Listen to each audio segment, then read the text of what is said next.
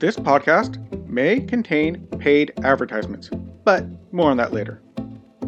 Welcome to the O'Connor Bootstrap Podcast, where I discuss the nuts and bolts of business and leadership, with a focus on bootstrapping a business from the ground up. This podcast is for all entrepreneurs, bootstrappers, and leaders in all walks of life. My goal is to help you grow both personally and professionally. I am your host, Isaiah O'Connor. This podcast is brought to you by Audible.com. Audible.com has the world's largest selection of audiobooks, as well as other spoken word content, such as Audible Originals, podcasts, college lectures, etc. It's really an amazing site. I love it. I use it all the time. The book I'm recommending today is Good to Great by Jim Collins. It is one of my favorite business books. It really outlines business very, very well.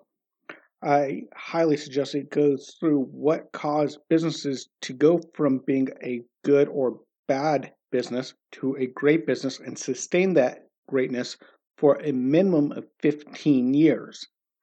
It is a very well-researched book. Matter of fact, it was a research project that turned into a book. So it's really, really amazing. I highly recommend it. I've pulled several lessons from there into my podcast. Go check it out, Good to Great, over at Audible.com. And if you would like a free copy of that book, all you have to do is go to Audible.com/bootstrap with a capital B. And with a free 30-day trial, you get 1 credit. But if you have Amazon Prime, you get 2 credits, which is cool, of premium selection titles you like, yours to keep. You get the Audible Plus catalog of podcasts, audiobooks, guided wellness, and other Audible originals that you can listen to all you want, no credits needed. And then you will get an email reminder when your trial ends. And after that, it's only $14.95 a month after 30 days, and you get that every month. After 30 days. It's a wonderful deal. Go check it out. Audible.com/bootstrap. Now, today is part one of a 2-part interview. I am interviewing Diana Havasak. If I pronounce that anywhere near close, we will go into that in a moment. She interviewed me previously.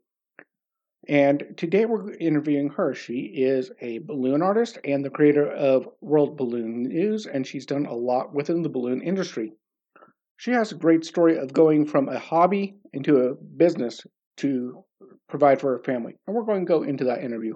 The interview ran a little bit long, so I'm breaking it down in 2 parts. So the first part is how she went from starting balloons as a hobby to winning a balloon twisting contest at a very high-end balloon conference. It's quite an interesting story, and for those of you that have a hobby and you're looking at a way to kind of start a business, this is kind of how you can perfect your skills and get to that point. It's good information. It's a personal story. And then part 2, we will talk about how she took that hobby and that success in twisting and turned it into a business. Now, along the way, she does make some money. She talks about that. It's a really cool story. Anyway, let's go ahead and without any further ado, let's get into this. I'm here today with Diana. Now, you say your last name. I mangle last names. Okay, so everyone knows me because of how I have my Facebook. So it's Havasak, like have a stack of pancakes, Havasak. The B is technically silent, but you can go. But when it's properly pronounced, it's Havasak. It's Czechoslovakian. Okay. That's cool. So is your dad Czechoslovakian, husband? Where'd you get that last name? That is my maiden name. Okay. So I go off my maiden name on Facebook, because I am divorced. My legal name is Root. My father, my grandfather came here, is the only Havasak in the U.S. He passed away. My father and my grandfather have passed away, but he was the only Havasak that made it across, because when he came over in 28,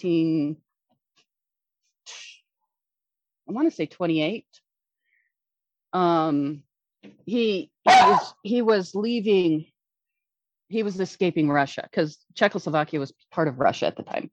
Yeah. So he came over here then, and then he became a citizen by joining the army and fighting in World War II as an artillery and a translator for Russia, for Russian, translated for Russian. That's a pretty cool story. Translated for the U.S. to the Russians. Hey, gotcha. I should put it that way. Yeah. No, I got it. Very cool. Yeah. There's a lot in words, a lot in names you can find. Yes. So we're here on the O'Connor Bootstrap podcast. So we're talking about bootstrapping. So let's start off with, how did you start off in balloons? How'd you get into the business? What did you do beforehand? How'd you get into becoming a twister? All that jazz. Okay. So I worked for JetBlue as a customer service rep, and I was on the phones, and I worked from home, and sometimes it was always busy, but I have a tendency to multitask. I have a tendency to do stuff. So I started doing chainmail jewelry. Chainmail jewelry became kind of like my little passion, but it started gathering up in my house. I had a lot of it. And eventually, like in 2011, I said, what else could I learn?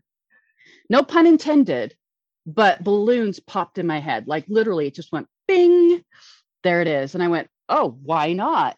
So I went back on YouTube, because that's how I started learning chainmail jewelry. It was on YouTube. And I went back on YouTube and I found I Googled balloon twisting, balloon stuff, and I found the YouTube channel called Expert Village.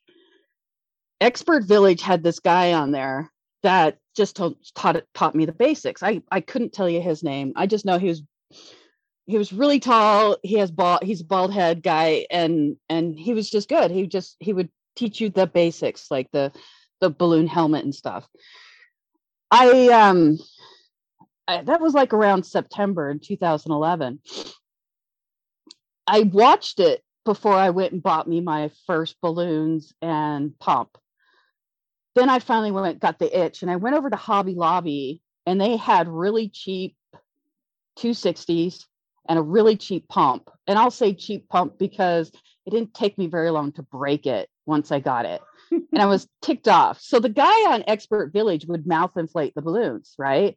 So I tried to mouth inflate, and I was like, oh my gosh, this isn't working. So I literally went back to Hobby Lobby, I don't know how many times, to buy the cheap pump. And I didn't know where to buy a Qualatex pump at the time. This was just, I was so new. But I literally, because Hobby Lobby will put everything out on the shelf. And I grabbed every single bag that they had. And it was 6 bags of balloons, 260s. They were in a type of, they were actually 150 in that bag.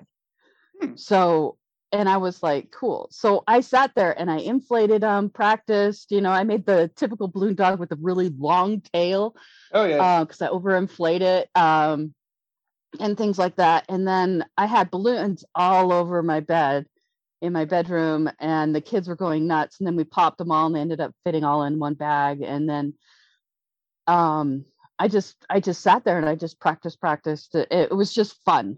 And on a side note, have you ever noticed me in trying to find really good, high quality balloon images for use in a website or something? You find really, really high quality picture taking, and the balloons are somebody went on YouTube and watched how to make it 5 minutes before. Yeah. No, that was one of the things. I was like, it doesn't look like that. Why doesn't it have that perfect poodle tail? And it's like, that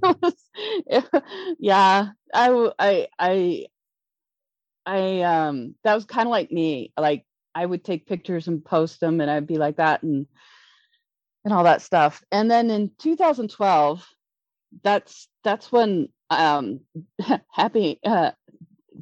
1st, I was told I was getting a divorce. I was like, oh, wow. So I didn't dive in as much as I started to in September of the year before. I had things I had to do. And it wasn't until later that summer when I started picking it back up again. I mean, I still had them, but I wasn't doing much with them. And then in 2012, I picked up again. When I moved out of the house and I was living in a trailer park, there was a bar across the street. There's two bars across the street from my trailer park, literally, and not even across the street. It's actually down my driveway, hop over the little cement break, and you're in the parking lot. So I went over there and I was doing what one of the balloon twisters I was watching on YouTube said, just go take your balloons to the bar. You'll make tons of money. And I was like, let's give it a shot. So I headed over to Linda Lou's and I had this bag of balloons and I was like, I went in there and I was like, what do you got in there? And I like balloons. And I was making swords. That was it, like swords and monkeys, little one balloon things. And yeah, you not only get paid, they'll tip you, but they'd rather buy you a beer first before they start giving you money. So it was kind of funny. So I had like a pitcher of beer and they'd be like, well, I'll buy you a beer. And I'm like, I got a pitcher of beer right here. And then they're like, oh, so my catch was have the pitcher of beer on the table with you. Then they'll give you money because they're like, oh, well, when you're finished with the pitcher, let me know. Well, I don't drink that much. So the pitcher sat there for quite a while.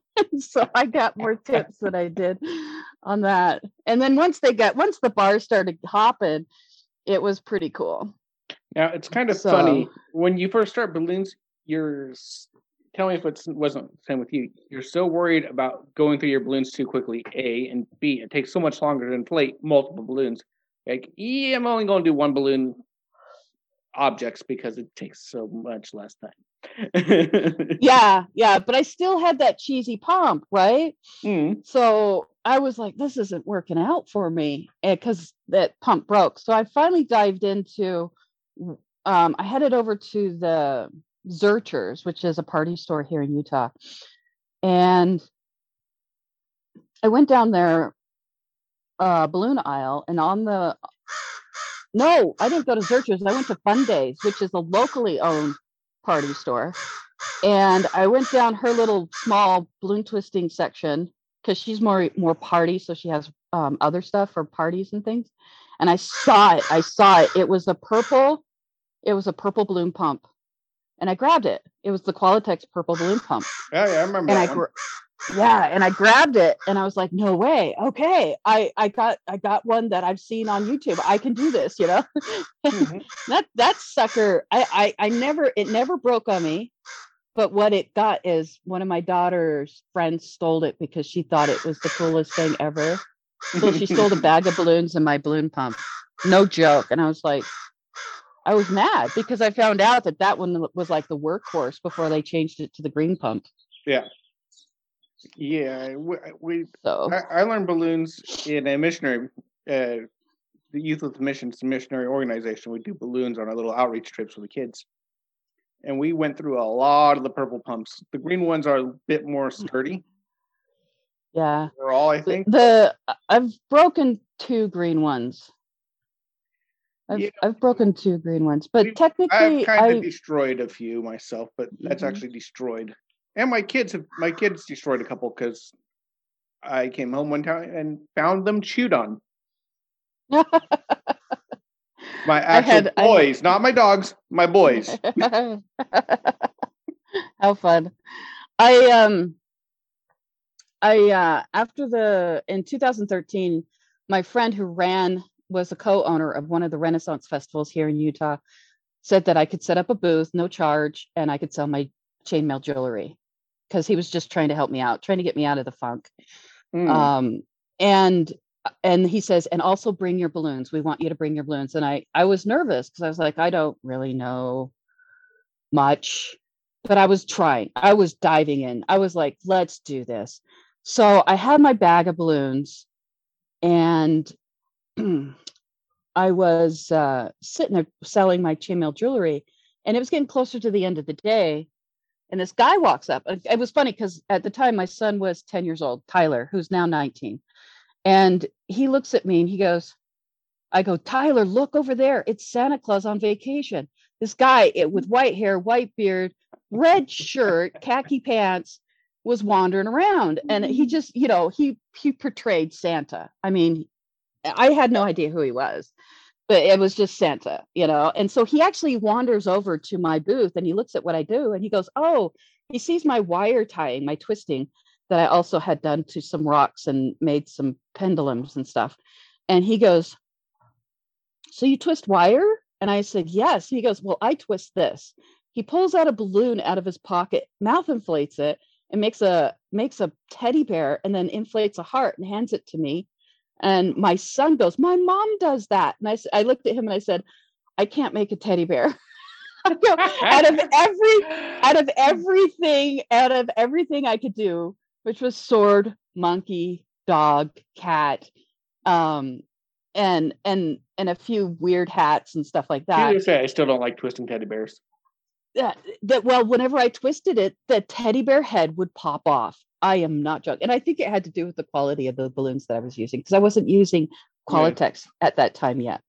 Well, if that keeps happening, just call yourself the Queen of Hearts. Mm-hmm. Yeah. And he ended up talking to me, and he I don't know, man, that guy got everything out of me. He talked to me and talked to me and talked to me, and then eventually got to the point that I had to have my kids break down the booth, and I walked him to his car. When I got to his car, he had a Santa sleigh with reindeer running up the backs on the side of his car. And I just went, you've got to be kidding me. Because I wasn't asking about what he does. He was asking what I'm doing. What am I doing in my life? I told him I was divorced. I told him that, you know, all this is going, I'm selling this, trying to make money. You know, I was still working for JetBlue. Yeah. And he goes, I'm 80 plus years old. And he's standing right by his door, and he looks at me and goes, I'm 80 plus years old. I don't mentor people anymore, but I'm going to mentor you. And this was my mentor, Chef Hugo, and his stage name, Chef Hugo. It was Hugo Taylor. And once I found out who he was, I was like, wow. So Chef Hugo took me under his wing and told me, and this was a Saturday, and he goes, I'll see you on Tuesday at the 12th Street Golden Corral where you can shadow me. And he goes, but there's one catch. And I said, what's the catch? He goes, you have to learn how to mouth inflate a balloon. And I went, oh my gosh, I've already tried that. That's like my head explodes. And he's like, that's the deal. And I went, okay. So the next 3 days, that are next 2 days technically, but I had until that evening of Tuesday.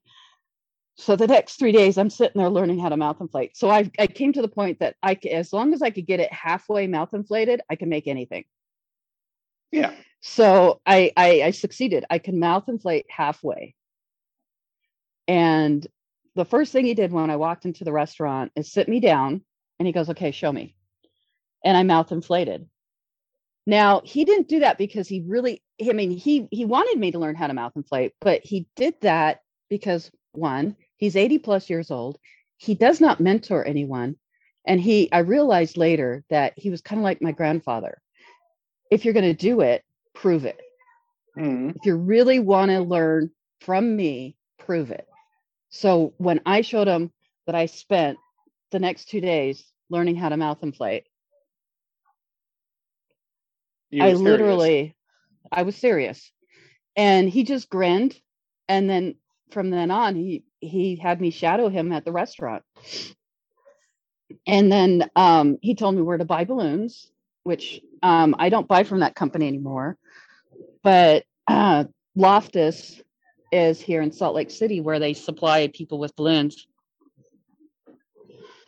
And they're a wholesale company.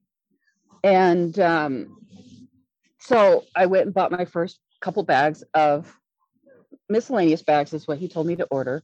So I bought a couple miscellaneous bags of balloons. And of course, I was the typical person and bought the traditional, which had the crystal balloons in there. And so I had to learn how to, I bought a lot of them. So I had to learn how to twist with crystal metallic balloons. Yeah. So it can be a little bit more interesting, especially on the hot summer days. They kind of go pop. Yeah. But I had to use them and all that. So he was old school. He had his clown pockets in his pants. So he had multiple pockets, and he'd just have his balloons stuffed in his pocket, and he would do one balloon items. Now he can build bigger things, but his talent was in interacting with people, making them laugh, show a little magic tricks, do little fun things. Yeah. Those are the best balloon artists, in my opinion. I've met a guy, it was a homeless guy or somebody like that in San Francisco making balloons. And he made a teddy bear. And again, I was struggling how to figure out how to make that. So I asked him, how you do it? He was like, you just twist it until it looks like a bear. Me. Or something like that. Yikes. I mean, like, not a smile. Like, the whole time I was like, here, kid. Here, kid. Here, kid. No. But then I read about a guy who, it was like the uncle, and he just knew all he knew was how to inflate and tie. Yeah, and he was making the most weird things. Like, this is a 16-legged octopus with no head. He's just like, here's a snake that's eating another snake, but you can't see the other snake because it just ate it. And like, you just make up a whole story, and he just like totally randomly just twisted into this mesh of nonsense. But the kids loved him because it was all about the experience of him making the balloon. Yes. And that's what I learned from him. Yeah. That's the most important thing. How to tell a story. Yeah. I dived into that. I was like, how do you tell the story? And I watched him. And he got me into this big event that he was in charge of called the pre-party event for the Days of 47th. So here in Utah, we celebrate the day that the Latter-day Saints entered into Utah, and it's called the Days of 47th. It's on the 24th of Utah. And okay, hold on. Oh, that's the neighbor's dog, not my dog. Okay. I'm going to go back inside. So the Days of 47th. So it's a huge event. It gathers up about 100,000 people a day, and it's a 3-day event or 2-day event, and it can gather up to 100,000 or more a day, depending. So what they do is they display the floats that are going to go down the parade on the last day. So they do the parade in a couple days, and it's usually 2 days to 3 days before the 24th. So it's usually the 20th and the 21st, or depending on what day the 24th lands on, but it's usually the Monday, Tuesday before the 24th. So I'm standing there right next to him, and he goes, you're going to be right next to me. There's 10 other twisters. I show up, and they're all looking at me like, who are you? You know? And this was in 2013. I was nervous as heck. And he says, you're going to make a lot of money here. And I said, am I really?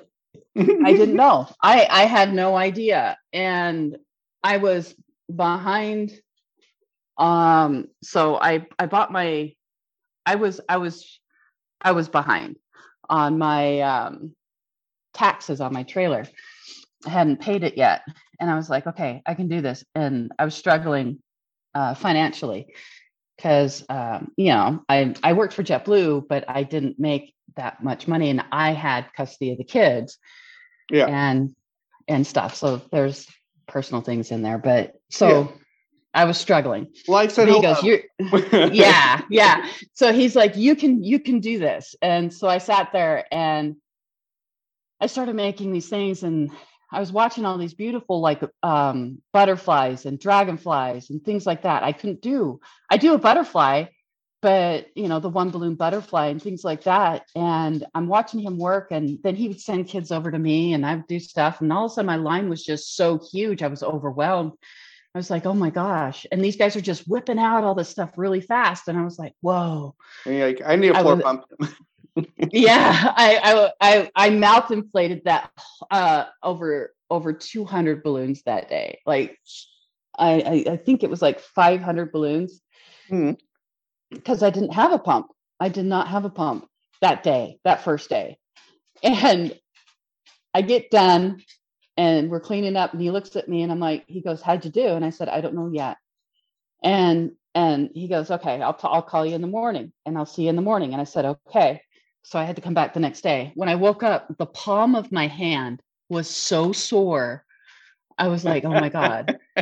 And my cheeks and my throat, because I used to play jazz saxophone. So I knew how to do an embouchure. I knew how to keep those cheeks in, but oh my gosh, everything was just so sore. And I literally grabbed my little hand pump and I took it with me. He's calling me. And I told him, I said, hey, I'm going to be just a little late. I have to go to the county court, or not county court, the county, recorder's office or whatever. Recorder's office, yes. The county's recorder's office. And he goes, well, how much money did you make? And I said, I made exactly the amount of money I needed to pay my taxes. Nice. And he goes, see, I knew you'd do good. And then I went back out there, and then I made twice as much money that second day. So that whole day ended up with this was tips only job. This was a tips only job. And Utah's very stingy on tipping. People in Utah just don't tip. And it's just so hard. So that was a reality, because they will come in with 6, 7 kids and they'll give you $1 or they won't give you anything. And you're like, oh my God, this sucks. But well, it's still better than Norway.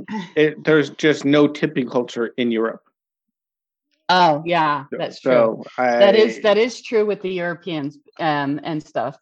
But at the same time, Chef kept telling me, don't ever deny a kid a balloon. And it hit me in the heart, you know, and exactly. I wouldn't. I was eager to get more money because it would really help financially. But at the same time, you see this little kid. Some of them didn't dress really well. You know, you knew they were coming from hard knock life or troubled family or something. And they have little scared faces or they're excited and they're shy. And I just couldn't do it. I just couldn't not give them a balloon. So I made them a balloon, and it all took out this great feeling. And in the end, no joke, this guy was watching me. He walks up to me and hands me a $20 bill. He says, you are the most entertaining person in this whole group besides him. And I was like, dude, I've been doing this less than 2 years, or, you know, technically, if you really add it together, because I didn't really work all through 2012. And I started late in 2011. And I think if you added it up, technically, I've only been twisting for just less than 2 years. And I was overjoyed. At that point, I was locked in. After that event, that guy walking up, putting $20 in, and he says, I've been watching you for hours. And because we weren't too far from where people sat to watch the little girls do their dances and parade and little things like that, and the little shows and that they had there too. And I looked at Chef and I told him about it at the end of the day, and he just grinned at me. And he says, I knew you had it in you. And I was like, I was hooked. I was crying. I was like, I didn't know I had this skill. I didn't know I could do this. I was just overwhelmed. And then I started joining the balloon groups, Balloon Twister Central, and was the first balloon group I've, you know, because it was something. And then, in 2014, I'm going to pause you there for 1 second there. I want to drill into the entertainment part of it, because even when I have a huge line, I am always trying to find some way to interact with the kid, some way to have them help me. When I make a sword, I usually stick to the standard quick pirate sword. Yes. The reason I do that is, A, it's very fast to do pirate sword. I can do the kind of cheat cross sword. I call it the Zeus sword because you can make a lightning bolt shape out of the sword and make the one twist sword. You know what I'm talking about? Yep. Or flower petals. But or the flower petals. Yeah, I prefer though to make the pirate sword. A, because pirates are big here in Norway. Where I'm from, there's a pirate called Captain Sabretooth, who's super famous here, and a Norwegian guy wrote this whole story. There's a zoo / park, like a they got a water park, they've got rides, etc. But they have a boat out there. They do a show. He comes out. He interacts with the kids. So it's a huge thing here. So pirate swords are good. But for those who don't, this is a business podcast. For those business people that don't know how pirate swords made, you make a loop, you tie the loop together, and then you feed the rest of the balloon through. The reason I explain this is every time I make the pirate sword, I always put the tip through the loop just a little bit, and then I have the kid hold the sword all the way through, so they're interacting with me. They're helping me create the balloon. Oh, yeah, that's a cool idea. When I make a poodle or a jester hat with the little poodle tail balls. Yeah. I don't know if you've seen it, but I learned how to make the poodle tails without sucking on them or anything else, where you prep them and you just squeeze it out. And so I have them blow on the tail. They don't know why. And as soon as they blow on it, I squeeze it. And as they blow, the tail pops out. Yeah. I learned that trick, it was amazing. Those kids' eyes just go boom. And it's just always interacting. It's just every little interaction. Or I'll inflate a balloon, and I have a floor pump now. I have a filbert. And it shoots out that balloon really quick, really long. And I'll aim it, and I'll smack some kid in the back of the head who's not looking with it. As I inflate it, or an adult. You know, oh, were you there? Sorry. Or if some kid comes behind me, I'll swing around and smack him behind me. Oh, sorry. Just anything like that. And my favorite though is when you inflate, you have to let a little air out, burp the balloon. I'm just explaining for those who don't know. You have to let a little air out before you start twisting, because a pump will overpressure the balloon and it'll pop. So what I'll do is I'll usually reach back to about the third person in the line behind the kid in front of me, because they're not paying attention, and go right behind the ear, and then I'll burst the balloon right behind the ear. And then they turn around and look at me. I pull my hand back really quick, and I just this totally fake innocent, I just got my hand caught in the cookie jar look and go, it wasn't me. It was the clown.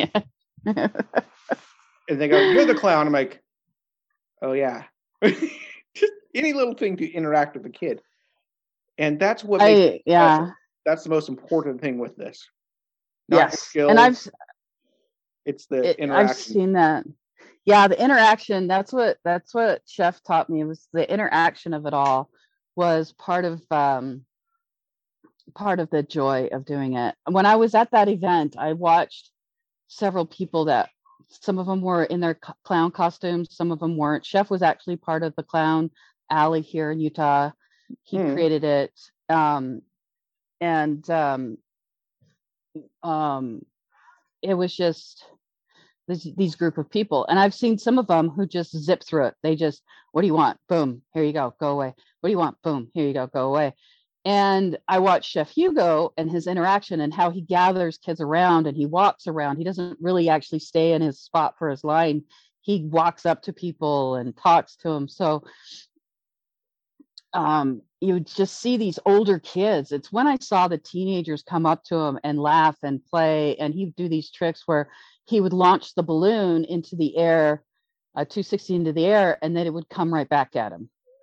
And he would just do these things. And he has this little coin trick thing, or his little dice thing, and a little copper tin thing, and it's not very big, and it's no bigger than a quarter size, and then half an inch tall or an inch tall, and you could palm it. But anyways, he would do this trick, and he just has these things that he would do. And I was like, I want to be like him. I was like, that's what I wanted to do. I was like, I want to be able to get the kids around and do it. But I had to find what would work with me. What did I do? So I found out I was actually really good at telling a story while I balloon twisted. Once I got to the point where muscle memory came in and I didn't have to look down as much or at all, looking at the kids and looking at them in the eye and asking them questions and then telling them stories while I twist was the best thing, especially telling them the story of what I was making.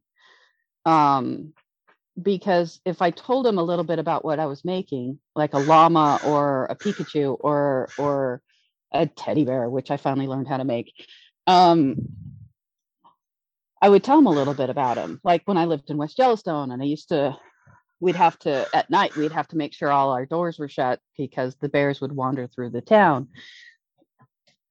Or I'd talk about Boo-Boo, and how he always kept, what's his name, the other bear in line for not stealing keep Yogi in line for not stealing the picnic basket. Yep. Then I do a lot of 80s references, and the parents were like, ha, ha, ha, ha. Yeah. That's all I do. I've joked with the parents, too. Try to make the parents laugh. I'll make jokes with the parents. Keep it easy, but keep it references the parents will get, and the kids are like, huh? Yeah. I also like guessing games. I'll ask the kid, what would you like? Would you like a surprise? And they go, okay, surprise me. And then I'll come up with a surprise. And I'll have them try to guess what I'm making. And that's always fun to get them really kind of focused. And my favorite is a pacifier. Ever do a pacifier using a Geoblossom and a 160? Yes. Yeah, when I finally got Geoblossoms. Actually, the funny thing is it wasn't until I went to my very first convention that I discovered the oddly shaped balloons at the jam room. And then I was like overwhelmed. I was like, oh my God, there's so much more. If you puff up a Geoblossom just a little bit and tie it to a tree with a few, a tree that has no more leaves on it and hang it upside down, it looks like a bat. I can see that. Yeah, that's funny. Yeah, that was the first thing I did when I grabbed I black Geoblossom and I puffed it up and I was like, just looking at it. And I was like, and then I made a tree and tied it and I just set it down. I had all these guys, like all these pros that have been twisting for like 20 years, especially Baldy. He goes up and he's looking at it. He's like, oh my God, I never thought of that. And I was like, cool, isn't it? It's a bat. And he goes, yeah, I can tell. I was overwhelmed that these guys were like coming up to me. I was like, yeah, it's a bat. I thought maybe some of you would already kind of figure that one out. But that's when I started learning that people that are new to the industry also can come up with different visions of what they see. Yeah, exactly. And that sometimes even the newbies can teach people that have been in it for a while. And that was, God, my first convention was interesting. I got to tell the story about how that happened. I was at the bar. It goes all the way back to the bar. And they were doing a fundraiser for breast cancer. And they wanted me to do balloon heads and then breasts, and then they wanted me to not do breasts. They wanted me to do bras. So yeah. People would come in and get bras, and I was like, I don't know, I've never done a head, a large head. And so I tried, and I posted it, and I said, okay, what am I doing wrong? I need to make it look less scary. Everyone was laughing, I posted it on Balloon Twister Central. A lot of people were laughing. I get this email out of the blue. I get this email, and I open the email, and it was Martin Lemire, my very best favorite French Canadian. And he goes, Diana, I saw your post and I want to help you because you have potential. And I was like, because I had posted other things too, but I was like, okay. And he goes, I've got Felix Flash, and he's going to send you a gift. And Felix Flash sent me the PDF of the first head of his first faces to come, or his first faces, and of just one of the heads. So he sent that to me, and I was like, I'm sitting in the trailer. Kitsune, hush! I was sitting in the trailer in my mobile home, and I get this PDF, and I'm looking at it, and I'm looking at my balloons. And I'm like, well, I don't have all the sizes because I was supposed to use 160s. But I realized, and it took me, I studied it. I just sat there and looked at it for 6 months. I was so intimidated. I finally made it, but I found out that I had the mocha brown in 360s, 350s, because it was Qualatex at the time. So it was 350, 260, and 160. And I was like, I can do this because I have all the three sizes I need, but they're in mocha instead of the blush. And so out of the blue, Kelly Poppikino, I was friends with her at the time. She messages me and she goes, I don't know what happened, but she was messaging me that night. And we were talking on Balloon Twister Central. And she says, do a Mayan head, Diana, I challenge you. And I was like, oh my God, I can do that now. So I sat there and I made it. But because I studied the PDF so much, my first attempt was actually the first picture. I did it, and I posted it. And then I get this comment underneath it from Felix that said, I knew you could do it. And Martin Lemire is like, I knew you could do it. And then I was just overjoyed. I was like, so this is later 2014. This is after I gave birth to my little son Anton, and I was bedridden. It was a very difficult pregnancy, so I was actually bedridden, and the recovery was just as bad. And I had lost my JetBlue job, and I was paper route. I wasn't even paper routing. I was actually floating between jobs. I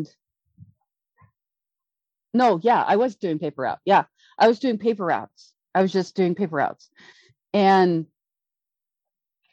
I get done doing that. I can't remember. It was like almost fall when I did that. So the next couple months, I was watching people do stuff, and they were gearing up for the Twist and Shout. I had no idea what Twist and Shout was. I had no idea. And what is Twist and Shout? Twist and Shout is a convention, a huge convention that's been around for over 20 years, ran by Patty Sorrell. No, is it? Yeah, Patty Sorrell. And they were going to be in Vegas. Now, I was glimpsing at in the earlier months, but then I realized later that it was in Vegas and I totally missed it. And I was like bummed. So I made a comment how I missed it. Well, in January, I fell in a manhole and I broke my back. Ouch. So it took until March. I still did my paper route until March. And then I was like, I had to quit. And then I was literally no job, nothing. My dad and my mom were like, you can do this. And I'm like, what can I do? And I mentioned how I missed the convention. That sucks, because that would have been cool to go see it, because that was in January, February, I think. And that, but there was no way I was going to make a trip to Vegas. She told me about Bling Bling Jam in July. And I was like, no, I can't make that. That's July. That's like right during the Days of 47th. And then I looked and it was like, well, it's after I do that 2-day event. So I asked my dad. My dad said, everything I learned after I got done with him, he was an electric engineer. And he goes, conventions are the best place to learn things. He goes, you're going. And I looked at him and I said, I could barely walk. I can And he's like, no, you're going. And so I took my daughter Jeannie with me, and so she could help me out. And we went, drove down there, and I get there a day early.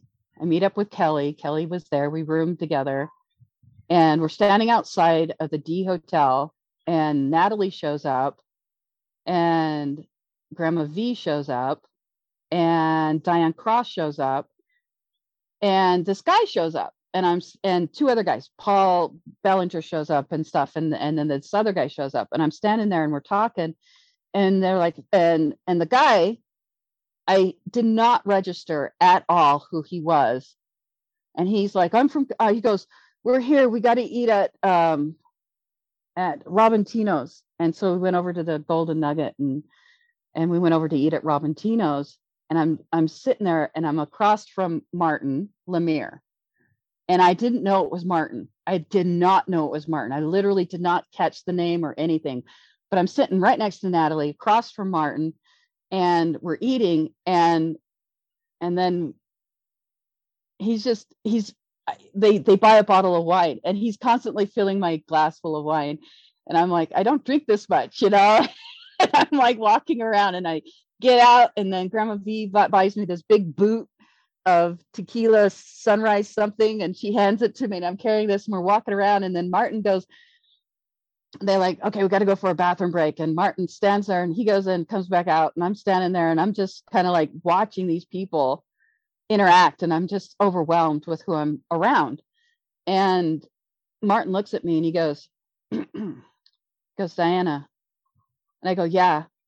He goes, do you remember me? And I said, I'm sorry, we've never met. He goes, yeah, we've never met. And he's got his French Canadian accent, you know. He goes, but yeah, you should remember me. And I was like, he goes, I'm Martin. And I went, yeah. He goes, I'm Martin Lemire. And I looked at him, and then I started crying, and I hugged him, and I was like, OMG. I go, it was because of him and Felix's kindness that had me do that head, and Kelly pushing me to say, do the Mayan head. So, and she didn't know I had that. She didn't know I had that PDF. And I made that head, and I was like, it's because of Martin and Felix's kindness that gave me the courage to tell my dad about the convention after missing Twist and Shout, that there was another one in Vegas, to go to a convention. And I was just overwhelmed. And that was the first time I met Martin. Yeah, and I want to get Felix on as well. I'm trying to. I mean, yeah. And I talked to it's now Rupert, because he's going by his name now. Yeah. But Rupert, yeah. So I was like, I still talk to Rupert every now and then and stuff. He's doing this great fairy finder. Yeah. And my grandkids and my son totally love it, and they'll watch it, and they're enthralled. My little grandbaby, who's not one yet, will just stare at him, and it's just the coolest thing ever. Just stare at him. But that was another change in my life, because I was going through so much. I was like, I didn't know what to do. I had absolutely no direction. I lost the paper route because I couldn't do it anymore. My legs and back, I didn't know I broke my back. I did not know. And I was doing that. And then Jack Matson comes up to me. Know who he was. Oh my God. And I made this comment, and he's looking at me like, really? And they're like, are you going to compete in the competition? And I said, no. They're like, you're going to compete in the competition. And I'm looking at all these people going, why do you want this newbie who can't do shit? Sorry, who can't do crap? Do something, you know? But apparently they had faith in me. And so I made one of my favorite people in Vegas, because he created it, and he created Vegas. I mean, he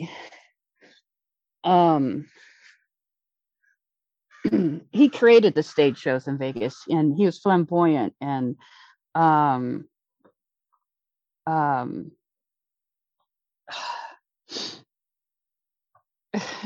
I can't think of his name now. God, that still sucks because I love him. So he's the one that really actually started making Vegas really popular to go to do shows. He had his little outfits that were just jeweled out. His fingers were jeweled out. And he had so much that he gave. And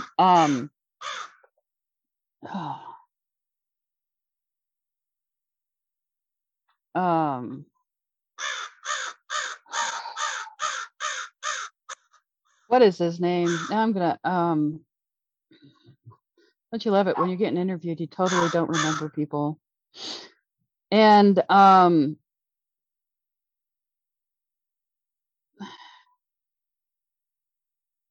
Liberace. Oh yeah. Yeah. So I started doing Liberace, and I did him in pink because one of his outfits he liked to wear pink, and then I did this big, huge kind of almost heart shaped because he always had these really high back collars things. It looked like heart shape. Well, Grandma V comes up and says, "Don't you have bling?" And I'm like, "I have nothing. I didn't know I was." And so she hands me these stick on jewels. You get from the dollar store. She goes, "Put them all over." So I started putting all over it, and I was like, "It's okay." She goes, "Use all you want." And Grandma V was handing me stuff, and I was sticking these on, and I stuck a few on his fingers, so he had jewels on his fingers and stuff like that. And Jack Matson comes up to me and looks at me. He goes, "That's Liberace, isn't it?" And I said, "Yeah." He goes, "That's good." He goes, "I did Liberace. Here's mine." And I looked at it, and it was good. The weave was really nice and everything like that. But he was all in white, so you could also mistake him as Elvis. Yeah. You know, but I didn't want that. I wanted to make sure if you saw it, you knew it was Liberace because Elvis would not wear pink. You know, he always wore white. And then I put a candelabra in his hand and stuff, and then I displayed it and stuff and like that. And I was like, okay. But then Paul Bellinger showed me a trick, and then I asked him if it was okay if I use it for the headband competition. He says, yeah. So I made these little roses to go on a very simple headband competition. I mean, a very simple headband for the competition. And I ended up winning 2 awards. I won both People's Choice Awards for the headband and the Liberace. And I ended up making my first costume, and Jeannie was in a steampunk outfit. I didn't know. I just all of a sudden dived in and did it. And I was like, wow. And with that, I figured that's a great spot to start. Winning a competition that you were not expecting to enter in the first place is a great boost to your confidence. And right after this point, actually, I asked her how she turned this success in twisting as a hobby and as an occasional little bit of extra income into a business. We talk about that. And then we also discuss some challenges she's faced in this last year since 2020 and all this other stuff that's been going on. So it's an interesting interview. We will continue that on Thursday, tomorrow. Okay, everyone. Talk to you later. And I'll see you actually tomorrow because this one's going up a day late. Bye-bye. If you found value in this content, please leave a comment and give us a 5-star rating on whichever podcast platform you use. We are on Apple Podcasts, Spotify, Google Podcasts, and most other podcast platforms. If you would like to support us, you can check out our sponsor links, or if you would like to directly support the show, you can donate or join our membership program at buymeacoffee.com/bootstrap. Of course, it really helps when you share these podcasts as well. If you would like to interact with me and other bootstrappers and leaders, you can join our O'Connor Bootstrap Podcast Facebook group. You have been listening to the O'Connor Bootstrap Podcast and Athos Business Solutions Podcast.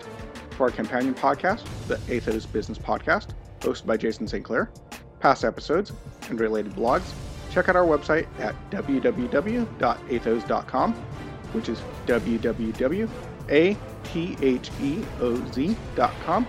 or atheoz.com. Until next time, I've been your friendly neighborhood entrepreneur, Isaiah O'Connor.